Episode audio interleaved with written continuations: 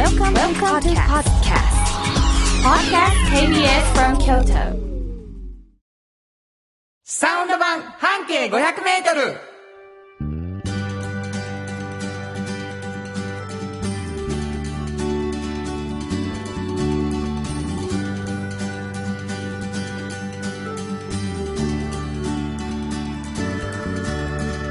こんにちはフリーマガジン半径500メートル編集長の炎上真子です。サウンドロゴクリエイターの原田博之です。7月4日になりました。はい。もう暑いよね。あのー、なんとなくコロナでさ、うんうん。長く家にいた、僕いた方なんですよ、多分。はいはいはいだ。からなんか春っていうか短かった気がしてて、あっという間にね。あれこれ夏なの？これ夏なのってだいぶ6月の半ばぐらいからこう言い出してるんですけど、うんうんすっかりですね。あなたお元気なの？まあもう元気ですよ。あ、そう。もう次のが出ますからね。そうやんか。うん、そうですよ。何の話をしているかというと、この炎上さん。はい。えー半径 500m というフリーマガジンの編集長さんでございまして、毎月じゃなくて2月に1回そうです数月はい。の10日頃。10日後、はい。というわけで、まあ、あと5日もすれば、うん。5日か6日すればはい。出るんですね。出るんですよ、えーどんなフリーマガジンですか？はい。えっとね、バス停一つを、まあ、ポイントに、うん。半径500メートルを歩いて、うん。で、この人はすごいなっていう方を見つけては、取材して回ってるっていう本ですね。な。るほどね、これも見つけ上手な炎上さんがね。ほんまに、ひ 否定しなくてすいません。もう今後もうまたすごいんですよ。もうやりました。かれかれこれ1年半以上やってるんで。ほんまにすごいくない時はないのかお前はっていやいうねもう本当にね、最新号を、もう本当に常に更新。常にもう本当にね、すごいです。はい。わかりました。楽しみにしてください。もうちょっとしたらっていうことなんですけれども、はい。えーそれともう一つですねおっちゃんとおばちゃんというフリーマガジンもおいさんとこの会社ユニオン A さん出しておられまして。そうなんです。これはいつ？これはね、あの春夏秋冬の、えー、大体次はもう8月末なんですけど、えー、その次が11月。なそして2月、5月と出てるんですけど、はい。まあ、その月には出ますね。なるほど。はい。あのー若い人たちがどんなおっちゃんとおばちゃんになっていくかっていうのを提示するというかね、そうですね。まあ、あの、おっちゃんとおばちゃんと年齢になっても、うん。仕事がもう楽しくてたまらないっていうね、うん。まあ、原田さんのような方が結構いるわけですよ。えそういう人に秘訣を聞いてる本です。なるほどうん。なんで俺出してもらえへんじ まあ、ちょっとまだ若いかな、本ゃろあ当に。マジっすか、うん、予備軍やね。なるほど、はいもうちょっともっとかうんもう、見た時におっちゃんって、あ、でもまあ、原田さんもまあまあ、そういうとこあるあるかな。おいいや、でも本当にそういう方が、まあ、その、本当にね、もう、ピークや今がって言い切りはるからね。ど激しくぬか喜び 見た目おっちゃんの人、まあ、原田さんもそうかな言われてる びっくりしましたえっと皆さんからのお便りをね、はい欲しいと思ってるんです、うん私たちはい。どこに送ればいいでしょはい。メールアドレスは、500-kbs. 京都。数字で 500-kbs. 京都。こちらまでお願いしますう。なかなか送ろうっていう気にならないと思うんですけど、うん今ご紹介したさ半径500そしはいておっちゃんとおばちゃん、フリーマガジンですけどなかなか手に入りません、うん人気があってすぐなくなっちゃうから。本当に。ところが毎週1名の方にうん。1冊ずつプレゼントしてますから、はい。なんか読んでみたいなという方はもう無理にお便り作ってうん。送ってきてほしいなとはい。思います、というわけでございまして KBS 京都ラジオからお送りしていきます。サウンドワン半径 500m 今日も張り切って参りましょう。サウンド版半径500メートル。この番組は、山陽火星、トヨタカローラ京都、土山印刷、フラットエージェンシー、東和、藤高コーポレーション、MT 警備、日清電機の提供で心を込めてお送りします。産業化成は面白い。ケミカルな分野を超えて常識を覆しながら世界を変えてゆく。もっとお真面目に形にする産業化成賃貸を通して楽しい暮らしを提供するフラットエージェンシー京都と京都を訪れる人とが出会うプラットフォームでありたい今日も京都の街づくりを応援するフラットエージェンシー MT 鍛え抜かれた安心警備ハキハキテキパキキビキビと誇りを持って信頼できる警備に努めます。感動のあるセキュリティサービスも提供する。株式会社 MT 新婚編集長の今日の半径500メートル。このコーナーでは京都市バスのバス停半径500メートルのエリアをご紹介するフリーマガジン半径500メートル編集長援助進行が、はいページに載せきれなかったこぼれ話をご紹介します。はい。もうあの冒頭から断らない女としてですね、うんしております援助さんですけれども、はい。えー見つけるのも上手、はい書くのも上手、うんということでごそうですかざいまして。。ありがとうございます。そこはまだまだと思ってますが。はい。あ、そうなの？はい。えー、まあ一つのバス停の中でみんなで歩いて、スタッフの。うんで、見つかった、この人取材したいと思うね。うん。まあ僕だいぶもう1年半以上一緒にいるから、みんなが知ってんやったらもう言わんでいいねん。うん。みんなが知ってる情報やったらもういいねん。うん。私らが見つけたっていうこと。そこにただあったっていうことが大事やねん。みたいなね。そんなん言うてますか？あ気づいてないみたいですね。何回も言うてありますけど。ほんまですか？はい。で、まあ、そういう思いで見つけたと思い、うんうんそして取材して、これは絶対書くべきだと思った時に、あの、やっぱり全部は書ききれてないよということで、うんうんこぼれ話がたくさんあるよという話になりました。で、はいじゃあそれはラジオで言っていこうよっていうことになったんですけど、うんうんうんどこかのバス停からの発見なわけです。そうなんですよ。なので、聞いている皆さんにはどこのバス停かをちょっと推測しながら聞いてもらうというのがこのコーナーの醍醐味です。はい。で、最初にちょっとだけヒントをいただいてます。はい。今回のバス停、はい。ヒントは？今回のバス停ね。はい。今回のバス停の半径500メートルにあったんです、この店。でも違うバス停の半径500メートルに移動してますけど、どうしましょう？いいですね。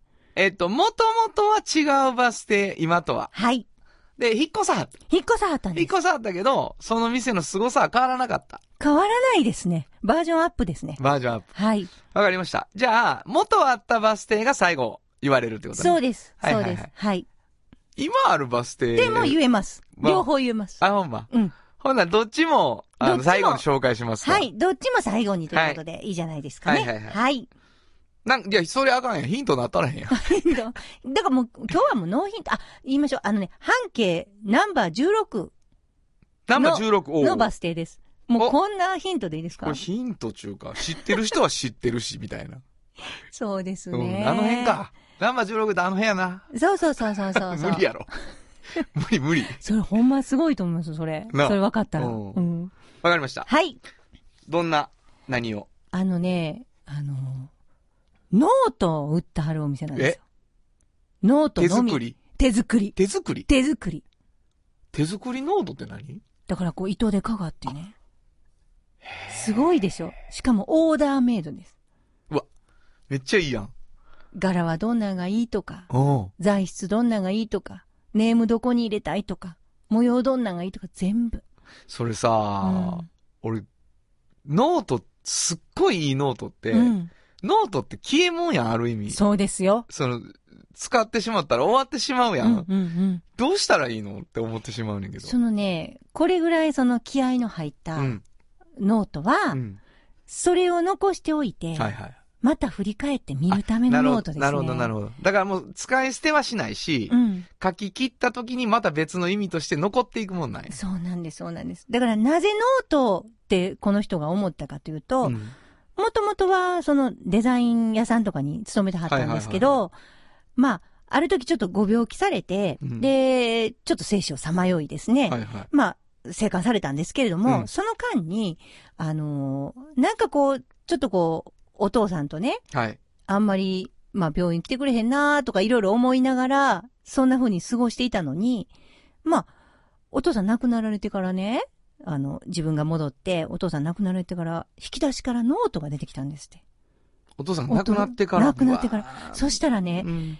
結構そんな、まあ、愛想よくもなかったのにね、うん。何月何日ね、その人、まあ、いつきさんですよ、いつきが手術やとかね、いつきの血圧はなんぼやとかね、え？そこにね、もう、殴り書きのようにね、こ、細かく細かく書いてあったんですって、毎日のことが。に日記ってことやな。日記のような形にもなっておらず、もう、ささ、ささ、なるほど。メモ書きなんやけどメモ書き取ってたんや。そおうう。で、それを見てね、その電話とかもなかったし、なんもないけど全部把握して、うん。そうやってこうメモってね、今日は何の日や何の日やと思っててくれたんやって思ったら、もう、ほんと涙が出てきて、もうそのノートのおかげでこう、バーッと人生がね、もう開けたんですって。こんなに愛されててんやって。すごい。うん。すごいでしょ、うんだからね、そういうふうにノートってそういう役割があるなって、その時に気づかはるんですよ。はあ、はい。すごいでしょ、うんで、そういうふうに残すノートを作ろうって思ってノート屋さんやらはるんです。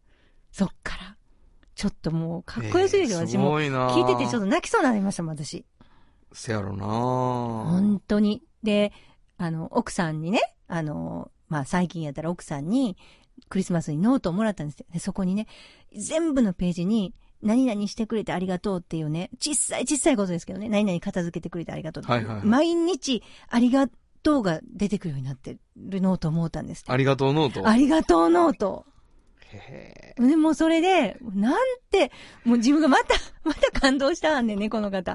もう感動して、なんて幸せなんやろうと思って。なんやろ家族でノートやさせるためのなんかあれちゃうか？トラップちゃうか？違う、違う。無駄にいい話すぎ違う。でもほんまにでも、うんもう、やっぱり、そこ行ったらね、まあ、あの、サンプルでね、例えばって言っていろいろノートが置いてあるんれですけど、はいはいはいまたそれがもう全部感動的なんですよ。こんなん、例えばもらったら嫌やろなーって。そして手書きやしな、必ず。そう。そうなんですよ。だから何を書くかなんですって、ノートって。ここの方おっしゃるにはね。やっぱりこう、もちろんビジュアルでね、こう、表紙すごいかっこいいなとかもあるけれど、やっぱり誰に何を書くか。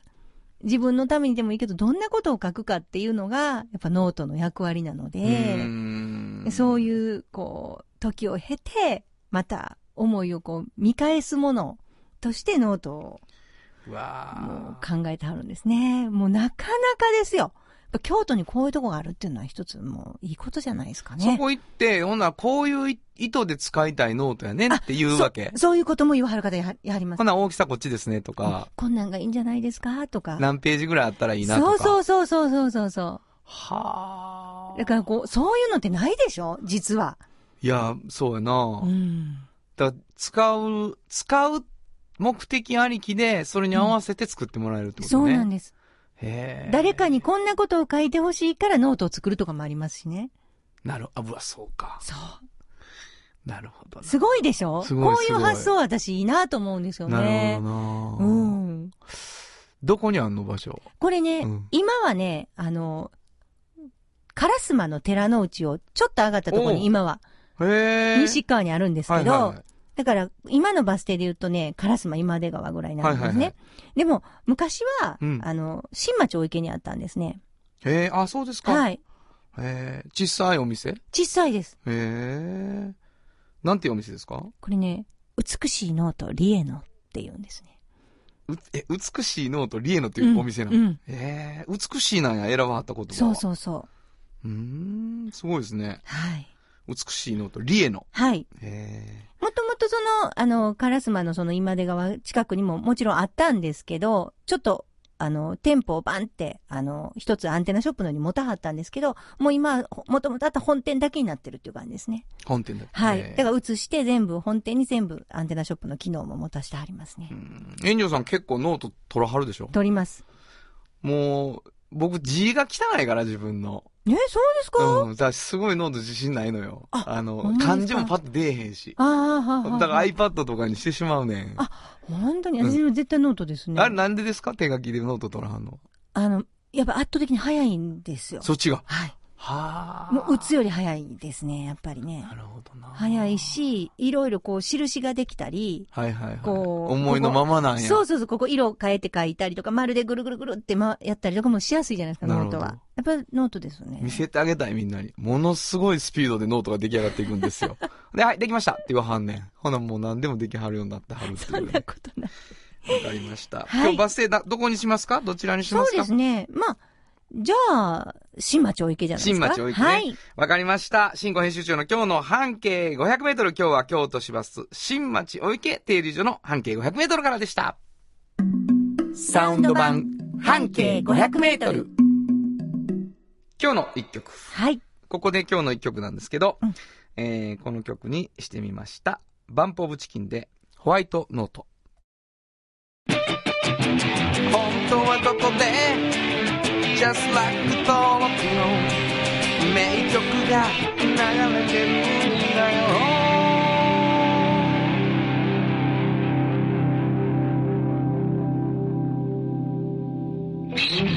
ちゅうわけでございましてね。はい。まあ、なんかやっぱりお話しして曲っていうのが面白いですよね。えら選ぶっていう本当。に、なんか、あの話の後、この曲聴くみたいなのがすごくかっこいいですね。自分らで褒め合うっていうね。必死で考えてますからね。どれにしよう言うてね。えーはいお送りしました。バンプオブチキンホワイトノートでした。じっと支えて未来を開き京都で100年超えました大きな電気を使える電気に変えてお役立ちお役立ちみんなの暮らしをつなぐのだ日清電気京都に広がる出会いのバカローラ京都で乗り継ぐ思い。つなげるつながる助け合う。一緒に京都を応援します。ゆっくり走ってもっと近くに「トヨタカローラ京都」東和の技術力で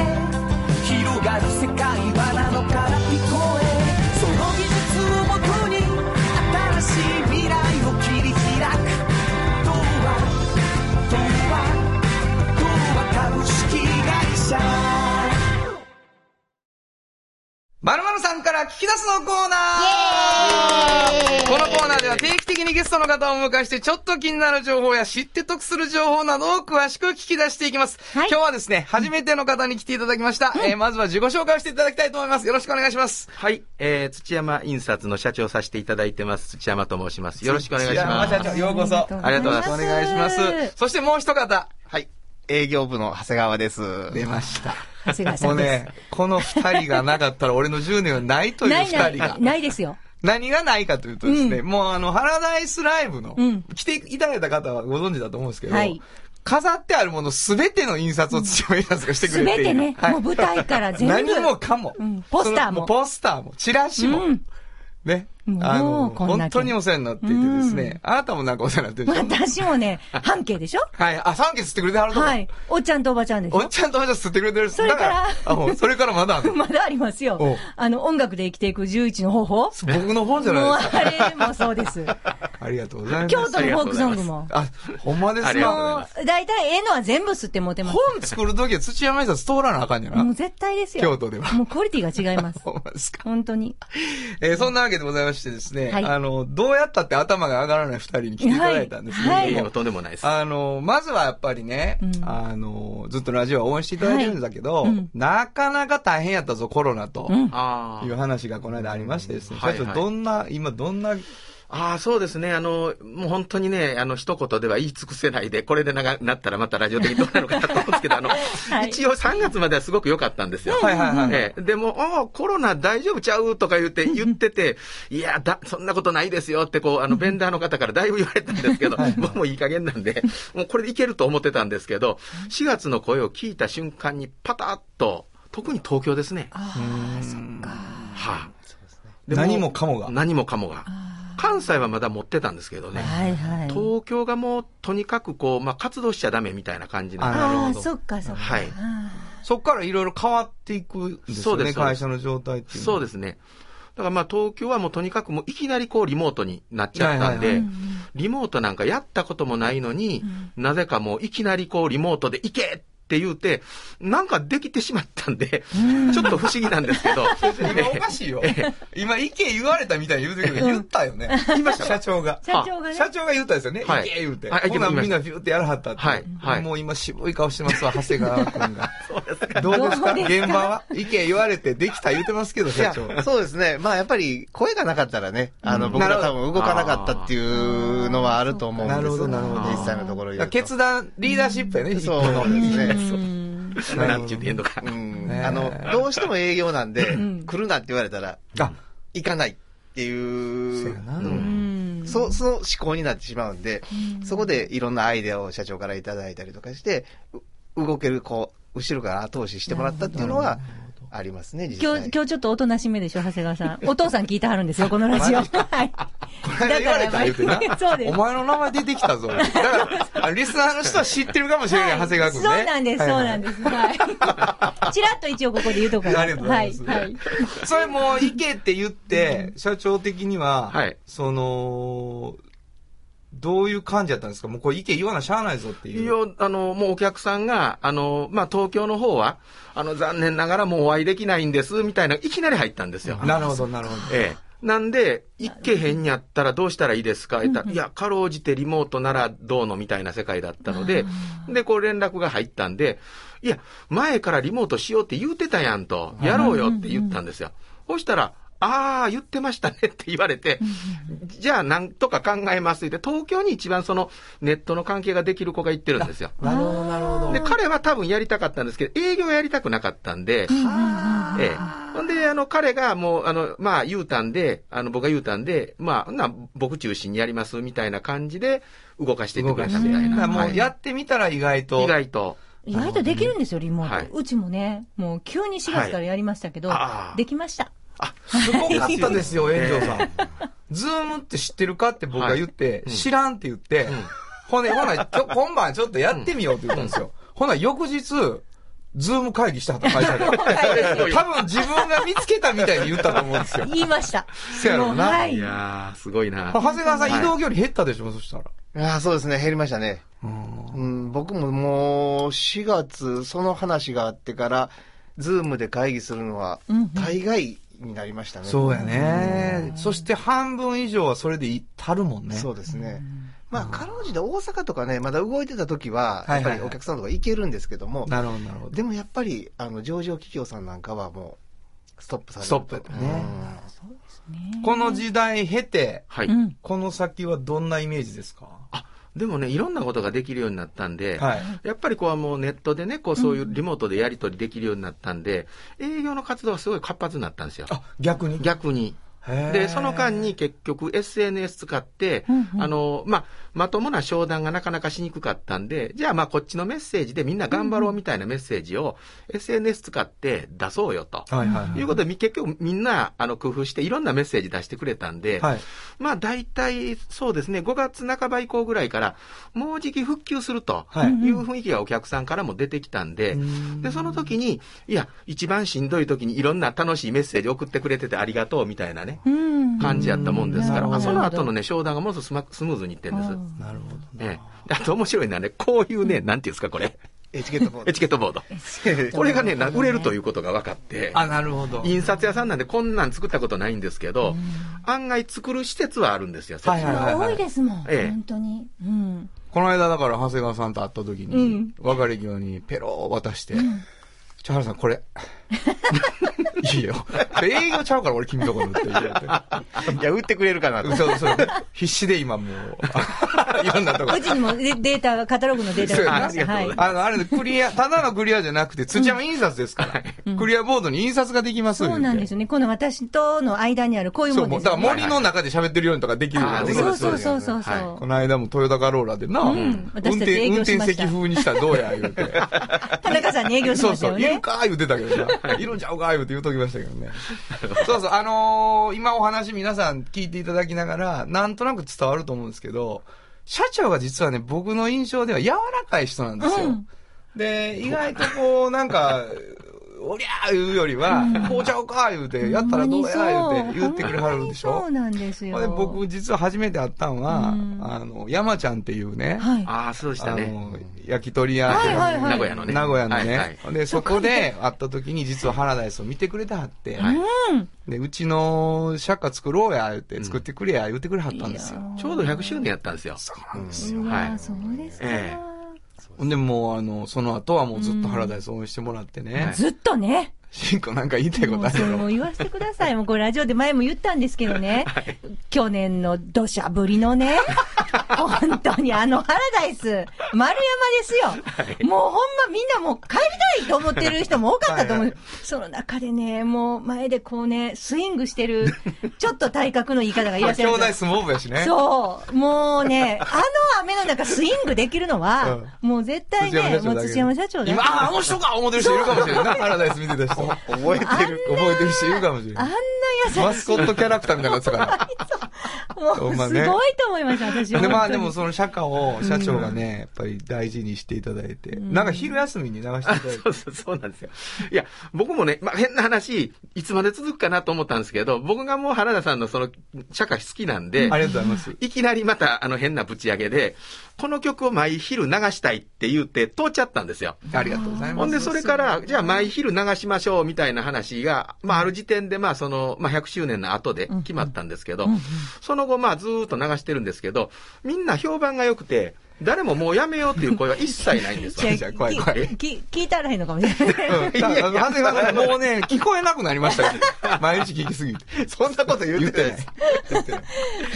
いや、もう本当感謝してるんです。だから打ち合わせが12時になると赤面するっていうよ。か、かかるから。はい。というわけでございまして、はいもう話尽きないんですけどもね。うんあの、これからもまたよろしくお願いします。はいどうぞよろしくあの、お願いします今日はですね、えーお別れは、はいえー土山印刷の、社歌を聞きながらとはいいうことにしたいと思います。本日は、えー土山社長、そして営業の長谷川さんに来ていただきました。どうもありがとうございました。ありがとうございました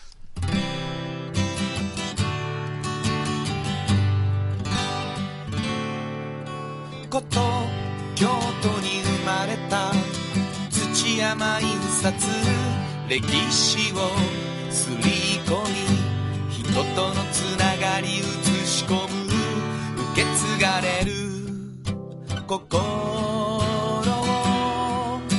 守りたい美しい世界を描きたい愛せる仕事広がる。そして大きな喜びを生む。支え合いが育てる。潤いある会社。土山印刷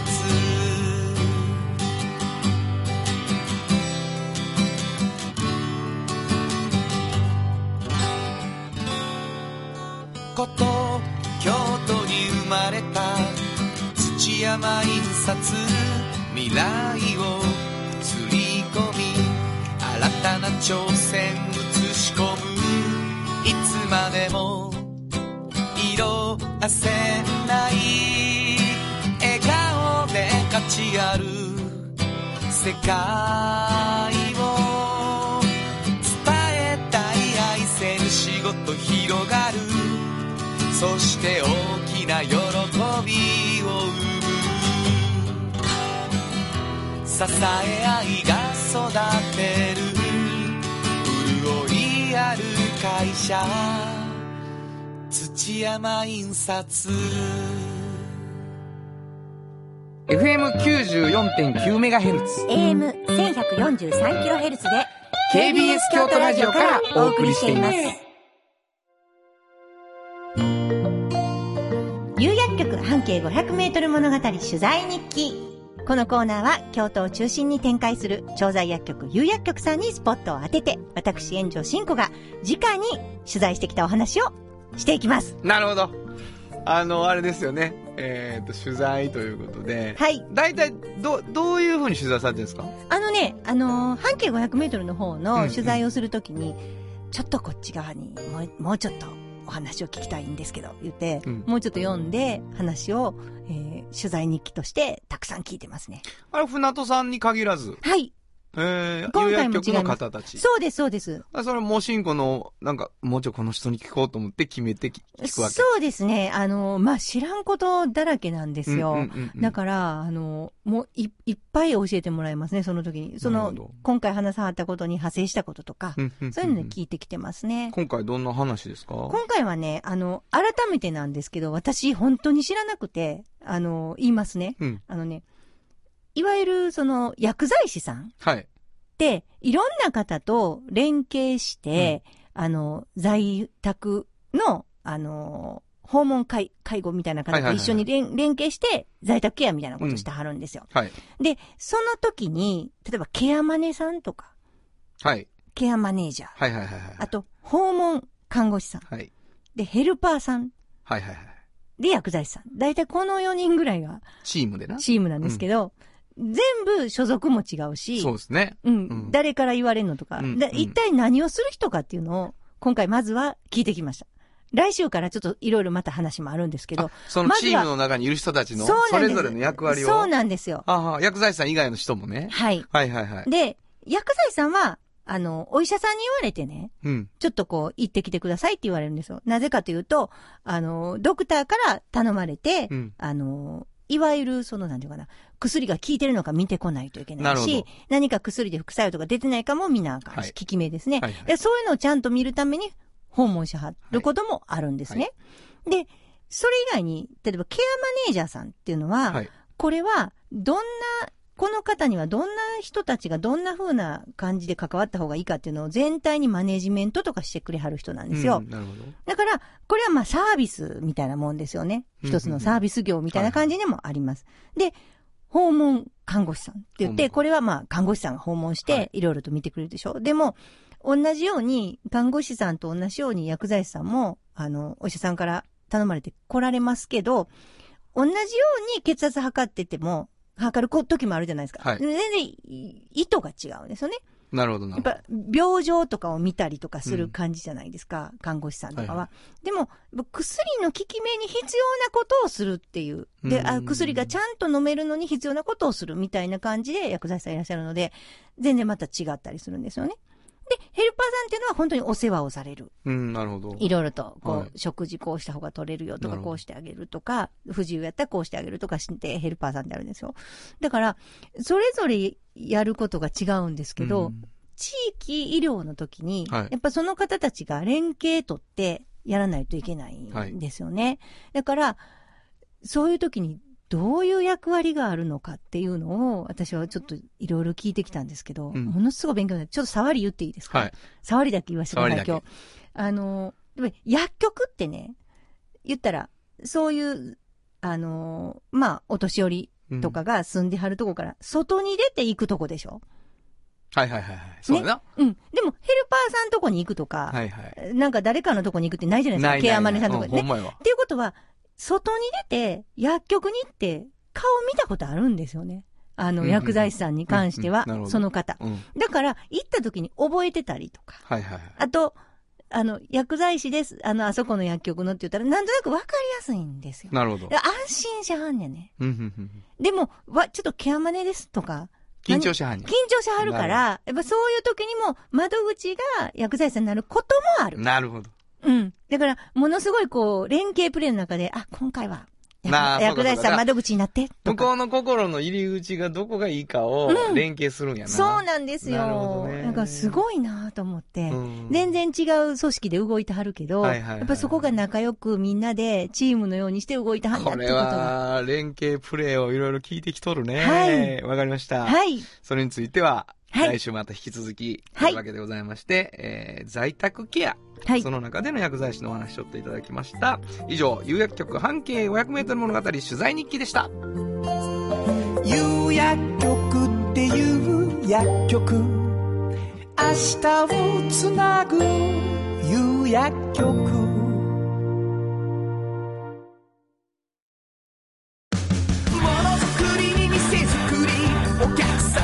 しいを届けるカンパニー。汗をかきかき喜びを共にトータル。ソリューション藤高コーポレーション。藤高コーポレーション。賃貸を通して楽しい暮らしを提供するフラットエージェンシー。京都と京都を訪れる人とが出会う。プラットフォームでありたい。今日も京都の街づくりを応援する。フラットエージェンシー。歴史と未来すり込み。京都を伝える。土山印刷。支え合いが育てる。潤いある会社。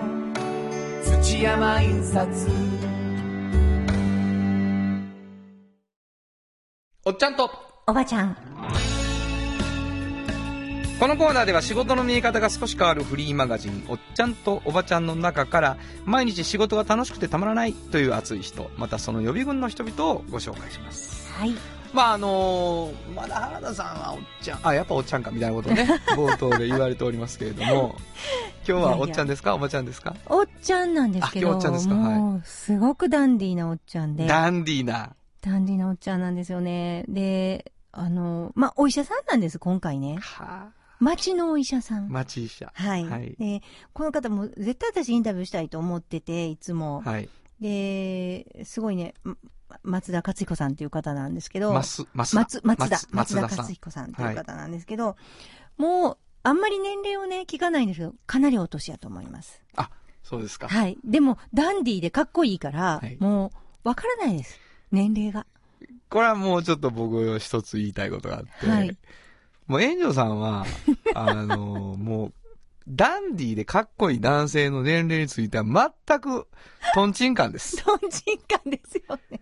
あのね、どうも、原さん、この人ものすごくかっこよくないって言って、明らかにおじいちゃんの写真をね、僕に見せてくるんです。もう全然わからへん結婚おじいちゃん。ゃんやんって言ったら、はぁって言ってね、その人の内容が若々しかったりすると、もう目がね、そういう風にこう修正されるんやろな、君は。そうなんですよ。だから僕多分松田さん、まあまあおじいちゃんやそ思うよ。んなことないんです。もうね、もうそ、もう絶対違う。この間なんか白髪や、いや白髪なだけやんって言ってたから、ね。そうなの。だから、髪の毛が白かったら、おじいさんですか？みたいなね、ことを言ってくるんですそうよ。そうそう。はい。もう、松田さんすごいんですよね。あのーまあ、町のお医者さんなんですけどね。あのー普段、うん。本当に、あの、小さいお医者さんでね、はいはいはい。あの、言ったらまあ、骨折からね、うん。風邪からね、うん。もあ何もかもやらはんねん何もかも見張るんですそうなんですはいはい。う、でもそれは、総合病院にいて、うんあの、院長先生とかも経てなんであ、なるほど。そう、だから全部が見え、見、わかるので、はいはいはいっていうね。はいはい。なんか、あのー例えば、なんか、なんていうのかな、これだけ専門っていうのが普通大学病院とかであるじゃないですか。もうもちろんそれも大切なことなんですけど、でも、全部を見たいっていう希望があって、うん。で、もともとね、お父さんもお医者さんやったらしいんですね。はい。だから、あの、まあ、京都の方で、堀川高校から京都大学医学部に行き、うんあの、バリバリでしょ、うんで、お医者さんになられたんですよ。で、最初ね、なんか心臓移植っていうのがフランスですごく、あの、先にあったので、成功例が。はいはいはい。勉強しにフランスにも留学、ね、はい大学時代に行かはりましたし、で、数例そういうことも全部してきはったんですけどね、やっぱりね、その、もちろんそういうことも、なんていうのかな、まあ言えば、あの、上の方でやることじゃないですか。はいはい。ものすごく、あの、やりがいもあったけれど、いろんな人のこう、街、街でね、いろんな人の、まあ、病気を見て、はい。で、訪問介護もしたいし、うんいや訪問医療っていうのかな？あの、お医者さんが訪問していくじゃないですか。はいはい。今もまだ毎日行ってはるんですよ。すごいな。そう、最初の午前中までは、えっ、と、来られた方を見て、外来の患者さんを見て、そっから訪問なんですよ。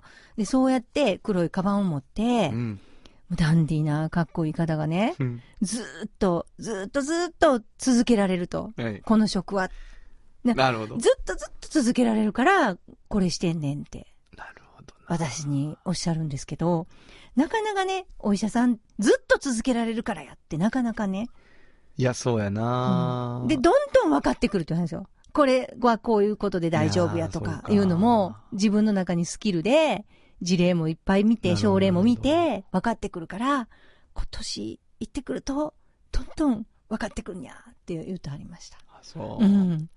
なんかもうその安心感って不思議よね。あのーなんていうんやろうな。ちょっと若いお医者さんうん。でさ、うんすごい最新の技術を理解してるとかさ、もうすごいやり手とか、うん。っていう人も絶対いはるやん。はい。でもなんか、おじいちゃんのお医者さんの持ってる安心感って、うん別のもんよね、なんか。そうですね。なんかその経験に裏付けられてんやろか。不思議ですよね。うん。まあもちろん言いはると思うねんね。あの、最新のことは知らんにああいう人も。うんうんうんうんうん勉強しはらへん人も。うんそれきっとしはる人なんですよね、あこのも話う。バリバリです。だから何でも聞いたら知ってはるし、わあ、すごいわ。すごい安心感も与えてくれはるしうん、こういうのは気をつけなあかんで、とかも。そこはでもおっちゃんのな、アドバンテージなのよね。うん経験値を積んできてる時間をもらってるというね本当。に。それを活かしてはる人がいつも出てきますね、おっちゃんとおばちゃんでは。はい。だから、なんか、兄弟病院に行く前に、先にそこに行って、で、兄弟病院に行くっていう人も多いんです。一番いいやすごいでしょ？ん。すごいわ。ええ方法。わかりました。はい本日のおっちゃんとおばちゃんご紹介したのは、はい。えー、町のお医者さんの松田克彦さんでした。サウンド版半径500メートル。今日のもう一曲。はい。えー、お医者さんのなんかと思って考えててですね、大好きな映画、レナードの朝っていうのね、あの、デニーロとロビン・ウィリアムスというね、あの、ロビン・ウィリアムスがお医者さんの役なんですけど、すっごい真摯にこう研究して、デニーロがちょっと元気になる時にね、うん、ダンスを踊るシーンがあるんですよ、うんうん、でそこのねバックで流れてた曲を選んでみました、はい、えー、ランディ・ニューマン「 Dexter's Tune」本当はここで Just like 登録の名曲が流れてるんだよ。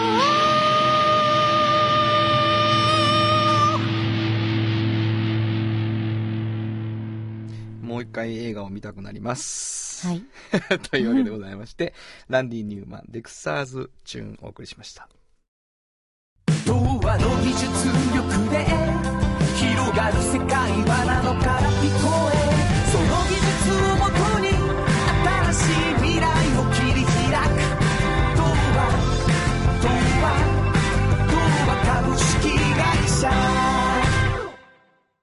歴史と未来すり込み京都を伝える。土山印刷支え合いが育てる。潤いある会社。土山印刷。じっと支えて未来を開き京都で100年超えました。きな電気を使える電気に変えてお役立ち。お役立ちみんなの暮らしをつなぐのだ。日清電気原田博之の音楽機構。このコーナーは私炎上真子が独断と偏見で原田さんの曲を皆さんにお届けするコーナーです。もうすごいね、つくづくこのコーナーすごいわ。なんでですか？いや、感謝に耐えない。いや、本当ですか？紹介していただけるなんて。?YouTube やってますよね。やってるんです。やってますよ。あ君の事務所でな。うちの事務所で、はいはいいつも、あの、声高らかに。ね？本当に。俺さ、はい。あの、今大体金曜か土曜にやってるんですけど、はいはいあの、事務所がちょっと空いてるよって言っていただいて、うんうんで、空いてる時間に少しだけ歌わせてって言って、あの、YouTube に3曲、アンコール気分っていうのでね、はい。やるじゃないですか。うんで、それ、あれやるために、家で練習すんのよ、一生懸命。ほうほうほう。みんなさ、もう、6、7年前にもあったんやけど、はい最近もう練習してる曲を、うん筋向かいのピアノ弾いてる子はすぐ弾くのよ。だ俺が練習してると、その曲がしばらくしたら向こうのピアノで鳴り出すのよ。すごいセッションやん。もうめっちゃおもろない？すごいやん。で昔は、それを、はいそれをうちの嫁が気づいて、うんうん俺が A メロばっかり作ってたから、うんガー上がってきて、あんた B メロ作ったんやさ 言って、待ってはるやろ言うっていう出来事があって、もうめっちゃおもろいんやけど、それその子が結構大きくなってると思うんやけど、めっちゃ弾くの、俺の曲を。ちょっとアレンジしてしかも。な何その微笑ましい話。ちょっといい話そうや、やそうやなうん。ほんまや。いや、いいです、いいです。いやいや、それでね、はいはいまあ、いろいろやっぱり、あの、改めて聴く曲とか、え、あこんな曲あったみたいなのがね、なるほど。いや、ポロポロと出てくるんですよ。あのアンコール気分すごいいいと思うんですよ、私。そういう意味で。そうやな、アンコール、あの本、当に。リクエストいただいてるんで、うん結構古い人とかから、懐かしいこれとかって言われてね、うん思い出して一生懸命。で、それでちょっと最近ビビったんが、うん。カナリアですね。あ、カナリアという曲ね。あれはちょっといいんじゃないですか？で、やっぱりあの、ね、原田さんの、原田先生に教えてもらったっていう教え子の方たちに。連絡して、知ってるカナリアあ、知ってますよ。めっちゃめちゃいいでしょ。あん時売れるはずですよね。みんな。ほんまがいな。あん時売れるはずやっていうぐらいの、曲？あれはちょっと、売れてなおかしいじゃあとこやね。勘弁して、もう、褒め、この後流すんやろかなりや。おね、全員が、これは売れへんやろってつ、ラジオに突っ込むっていうな。これはね、ヒット曲の香りですよね。ほんまですか？はいわかりました。あのー、聞いていただくのは当時、あの、お芝居のサントラ版として作ったんです。かなりやってお芝居のし、をしたんですけどね。えーっと、そのサントラ版の、えー、ママスタジオっていうバンドでね、デビューしてたんですけど、川口くんっていうのが、はいアレンジをしてくれたバージョンをお届けしたいと思います。エンジェルさん、紹介してください。はい。では、原田博之で、カナリア。い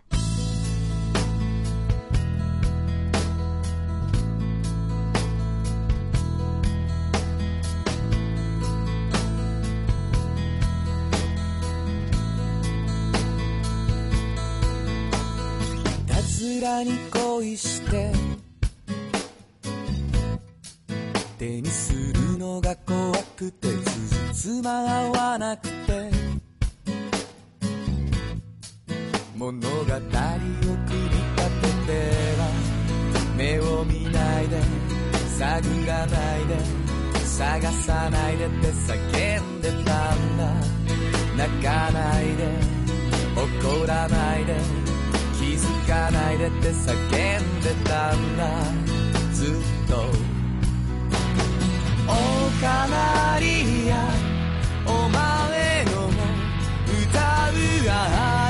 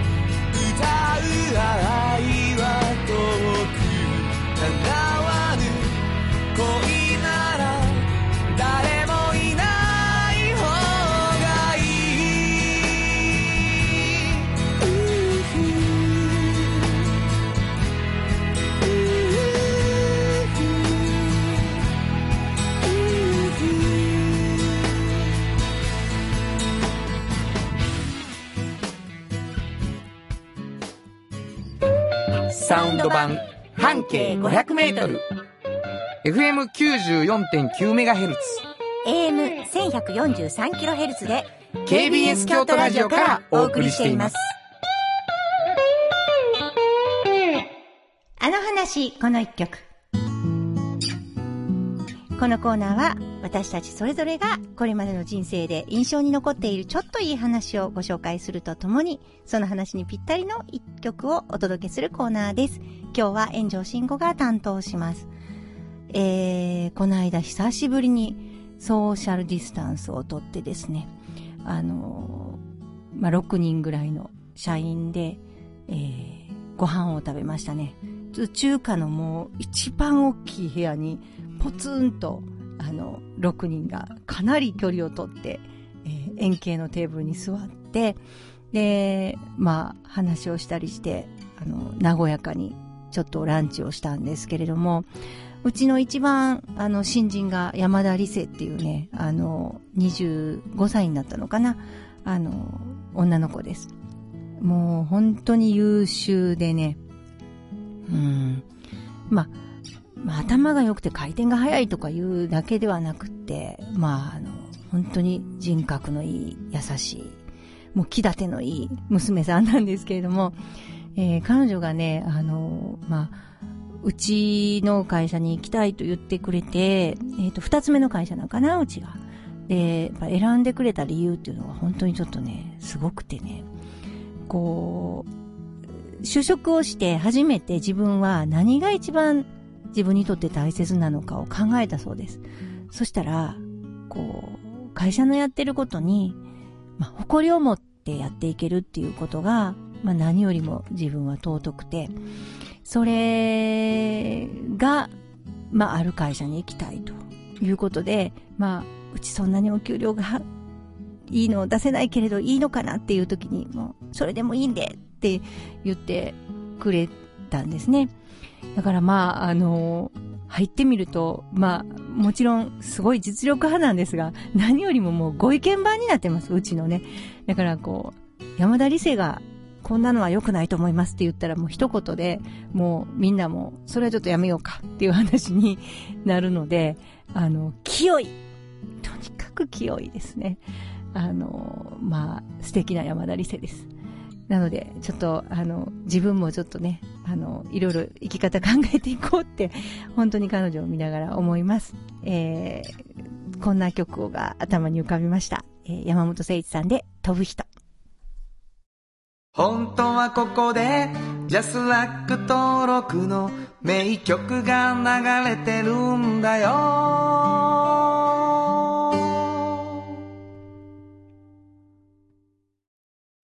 産業化成は面白い。ケミカルな分野を超えて常識を覆しながら世界を変えてゆくもっとお真面目に形にする産業化成京都に広がる出会いのバカローラ京都で乗り継ぐ思いつなげるつながる助け合う。一緒に京都を応援します。り走ってもっと近くに「トヨタカローラ京都」MT 北へ抜かれた安心警備。ハキハキテキパキキビキビと。誇りを持って信頼できる。警備に努めます。感動のあるセキュリティサービスも提供する。株式会社 MT